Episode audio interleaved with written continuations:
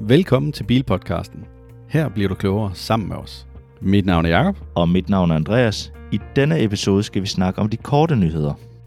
Og hej med dig, der sidder og lytter med til Bilpodcastens korte nyheder, eller eventuelt ser med på YouTube, hvor vi også sender vores afsnit eller vores episoder her fra Bilpodcasten. Det, det kommer til at handle om dag, det er som sagt de korte nyheder, og jeg vil blandt andet komme ind på e-car Expo i 2023. Så er der allerede kommet en ny version af G9, eller de har i hvert fald reklameret med en ny version af G9 fra Xpeng. Her i 2024 skulle den gerne komme til landet.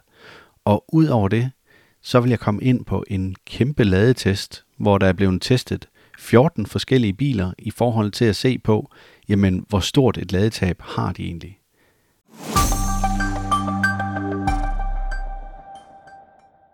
Men nu vil jeg altså komme ind på den første nyhed.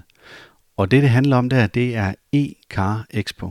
E-car Expo er en messe, der bliver afholdt i Danmark og blandt andet også i Sverige. Men den kommer til Danmark fra den 27. til den 29. oktober. Det er en messe, som i det hele taget omhandler alt, hvad der hedder elektriske køretøjer. Og derfor så er vi jo utrolig glade for det her på Bilpodcasten, da det er udelukkende af elektriske biler og fremtidens bilisme, at vi interesserer os for. Men det, der er lidt sjovt lige nøjagtigt med e-car Expo, det er, at det er jo altså en messe, der har været afholdt. Det er nu tredje gang i Danmark, men siden 2021. Og den er altså kun blevet større i takt med, at der kommer flere og flere køretøjer eller interesse for elbiler. Tidligere, der var ikke rigtig nogen elbiler på markedet. Jo, der var en Nissan Leaf, og så var der også lige kommet en Tesla, sådan lidt af hvert. Men dengang, der skulle du virkelig være entusiast for at køre elbil. Det skal du ikke længere. Det er ligesom om, at fokus der flyttet sig, og der er flere og flere, der gerne vil over og køre elbiler. Elbilerne begynder at nærme sig ca. 10% af den danske vognpark, og det er altså gået stærkt her i løbet af de sidste mange år. Så derfor så er den lige pludselig blevet rigtig relevant, og de er altså som sagt gået fra her i 21 til 23 en fordobling i forhold til størrelsen af messen. Men der er altså god mulighed for at komme forbi den 28. og 29. er offentlige dage, og så den 27. der er der noget, der hedder business to business. Og business to business, der er altså kun åben for virksomheder og, og dig, der ellers er aktiv i branchen. Og der er en aldersbegrænsning på på 18 år. Den 27. altså om fredagen, hvor det er business to business, der koster en billet 375 kroner inklusive gebyr. Og åbningstiden den er fra 9 til 17. Lørdag og søndag, der er åbningstiden henholdsvis fra kl. 10 til 17 om lørdagen og fra 10 til 16 om søndagen, og prisen er altså her kun 145 kroner per styk. Men jeg kan varmt anbefale jer at komme derud, for der kommer helt op til 50 forskellige bilmærker eller bilmodeller, ikke bilmærker, men bilmodeller, hvor du har mulighed for at komme ud og prøvekøre dem. Og der er også mulighed for at komme til at prøve at køre nogle tohjulede og trehjulede køretøjer, så i det hele taget alt, hvad der rører sig inden for el. Jeg tænker også, der kommer nogle forskellige ladeudbydere osv., og vil fortælle lidt om deres produkter.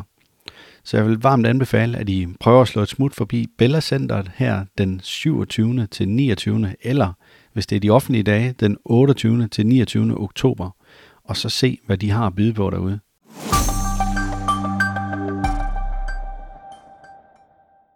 Min anden nyhed i dag, den kommer som sagt til at handle om Xpeng G9. Og Xpeng G9, det er jo den her utrolig hypede elbil, den store SUV fra Xpeng, som der har været en hel masse snak om, især fordi, at den lader så vanvittigt hurtigt. Hvis du finder den rigtige ladestander, hvor den bare kan smække så meget energi ud på bilen som overhovedet muligt, jamen så er det muligt at oplade 100 km på 5 minutter. Det siger altså ikke så lidt om hastigheden på at oplade den her Xpeng G9. Men nyheden i dag, den handler simpelthen om, at de allerede i 2024 skulle komme med en ny og opdateret variant, altså det, man kalder for et mildt facelift, fordi så meget er det alligevel ikke blevet ændret. Jeg baserer de her oplysninger på nogle billeder, der er blevet frigivet af EV-producenten Sheshinen. Når man kigger på de her billeder, så i forhold til virksomhedens flagskib, altså den her Xpeng G9, så er der altså ikke ændret ret meget udadtil. Farverne, som man kommer til at kan købe den her bil i, det er sort, hvid, sølv og grå. Og så er der en grøn, som man tidligere kun har kunne få i en særlig udgave af bilen. De her spionbilleder, der er blevet frigivet her i sidste uge, de viste sådan, at det overordnede interiør heller ikke er ændret vanvittigt meget. Bilen er stadigvæk udstyret med et komplet LCD-instrumentpanel og en integreret central kontrolskærm, men så er der så også kommet underholdningsskærm til passagererne.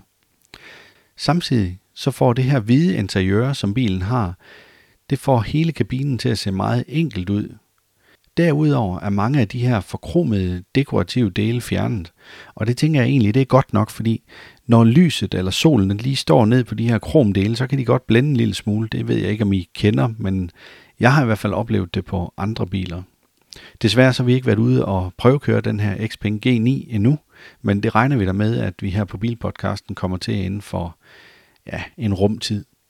En anden ting, der er sket i forbindelse med interiøret i den her Xpeng G9, det er, at der var ligesom sådan en holder til to telefoner, hvor du kunne oplade dem trådløst. De er nu blevet udskiftet sådan centralt i midterkonsollen med en dobbelt luftkøler, altså indblæsning. Den nye version er stadig udstyret med flerfarvet omgivende stemningsbelysning, og sæderne de er lavet af perforeret læder, og derfor så tyder det i hvert fald på, at de her sæder de både kan give ventilation, men sikkert også varme og massage. Rettet i den nye Xpeng G9 er dog stadig den, af den samme type, som det var på den tidligere model.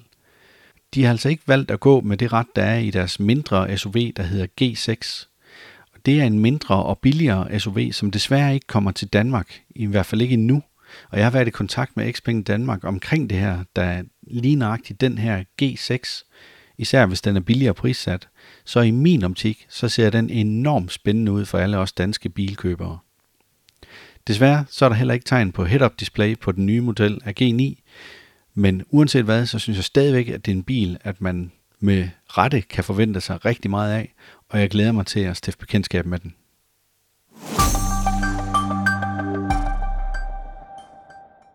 Og den sidste nyhed, jeg har fundet frem til dig i dag, det er det her med ladetab, når du lader derhjemme. Fordi det er ikke sikkert, du ved det, men når du lader derhjemme, altså når du lader langsomt, så er der væsentligt mere spild ved opladning, end når du er ude og lader hurtigt. Jo hurtigere du får strøm på batteriet, jo hurtigere tager den imod det, og jo kortere tid, at din bil den lader fra stikket af, jamen jo mindre spild er der. Der er også det andet med det, at når du lader derhjemme, så skal den konvertere strømmen fra AC-strøm til DC-strøm. Og AC-strøm, det er vekselstrøm, og DC-strøm, det er jævnstrøm. Og bare den konvertering, der er der, den er der altså også noget spild i. Det samme gør sig gældende for din tavle, der sidder derhjemme i huset, og de ledninger, der går fra tavlen af og ud til der, hvor du lader din bil op. Det hele, det er altså med til at give et strømtab på bilen. Men i den her store undersøgelse, der blev lavet af EcoBest, og det er altså en test, der blev lavet i 2023 i januar måned, den 22. januar, hvor de havde valgt at tage 14 forskellige biler med. Og de her 14 forskellige biler, det var iWays U6, Lexus RZ, Citroën EC4X, Opel Astra, Volkswagen ID Boss, Hyundai Ioniq 6, Polestar 2 fra 23, Subaru Solterra, Jeep Avenger, Mercedes EQB, Nissan Ariya, BMW iX1, Byd Atto 3 og Tesla Model 3. Og nu er der sikkert nogen af jer, der tænker, Subaru Solterra, det er altså ikke en bil, at vi har hørt særlig meget om. Men det er i princippet det samme som en Toyota BZ4X, da de deler platform. Da jeg så resultatet af den her test, der blev jeg mildest talt en lille bitte smule chokeret. Det viser sig, at der er et ladetab i gennemsnit på de her biler på over 10%, når du lader derhjemme. Det skal man altså også lige tage med i den regning, der er i forhold til, hvor langt bilen den kører per kilowatt-time osv. Men det, der overrasker mig endnu mere, det er så, at førstepladsen den går til iWays U6. Og det havde jeg bare ikke forventet, men den er altså nede og har kun et ladetab, et målt ladetab, vel at mærke, på 6%. Alle sammen blev ladet på en 22 kW lader, men den var indstillet til, at den skulle kunne lade med 11 kW for ligesom at få maksimal effekt ud af det. Det skal lige siges, at Subaru Solterra og Nissan Ariya kun lader på én fase, men dog alligevel på 32 ampere. Det vil altså sige, at der kommer 7 kW ind i bilen. Jeg er sikker på, at de to biler de havde performet bedre, hvis det var sådan, at de havde ladet op med samme hastighed som de andre biler. Så man kan sige, at det straffer dem indirekte. Men hvis vi lige skal løbe dem igennem, så Lexusen den lander på anden pladsen med 8% i ladetab. Citroën EC4X har 9% ladetab. Så kommer der en delt fjerdeplads, og den går til Opel Astra og Volkswagen ID Boss, og de taber i alt cirka 10%. Så har vi 3, der taber 11%, det er Ioniq 6, Polestar 2 og Subaru Solterra, hvor sidst nævnte er jeg sikker på, at den kunne have klaret det bedre, hvis den kunne have lavet hurtigere op. Så har vi tre biler, der taber 12%, og det er Jeep Avenger, Mercedes EQB og Nissan Ariya. Og igen, Nissan Ariya kunne også have klaret det bedre, hvis den bare havde ladet op med 11 kW, ligesom alle de andre biler på nær Subaru'en. Og så har vi 15% ladetab på en BMW iX1, Byd Atto 3 og Tesla Model 3. Og jeg må indrømme, at jeg er da noget overrasket over BMW iX1 og Tesla Model 3, de ligger dernede og råder rundt med et ladetab på 15%. Det synes jeg alligevel, det er voldsomt. Og nu kan man så spørge sig selv, jamen hvor skal vi hen med al den her viden? Det er da egentlig et godt spørgsmål, men i forhold til det her med, at de fleste producenter, de fraråder jo, at man lader for hurtigt op på ens batteri, altså at man bruger DC-ladning konstant. Og man skal også gerne holde batteriet ned omkring de her 80% max, og sådan at batteriet det ligger og svinger i forbrug, eller den mængde strøm, at det bruger, imellem de her 10 til 80%. Det vil være helt optimalt i forhold til batteriets levetid. Men når man så samtidig med læser her, jamen når jeg lader langsomt derhjemme, jamen så koster det mig jo penge i forhold til alt det el, jeg bare lige smider ud af vinduet. Altså 15% på en Tesla Model 3, det er da voldsomt. Jeg er lidt spændt på, om den nye Tesla Model 3 bliver testet lige så ringe som det her, fordi det er altså skræmmende. Og så kan man så sige, jamen hvad koster der mest sådan over tid? Det kommer jo an på, hvor lang tid du har bilen. Men spørgsmålet er, falder bilen mere i værdi eller mindre i værdi, fordi at batteriet det lige taber 3% ekstra i de, lad os sige, 5 år, at du måske har bilen, eller kan det bedre svare sig, at du lader op ude i byen, hvor du kan lade hurtigt? Så kan man så sige, noget helt andet, det er, at når du lader hurtigt op ude i byen, så plejer prisen at være en helt anden, med mindre at du har et abonnement, så du kan lade gratis op ude i byen.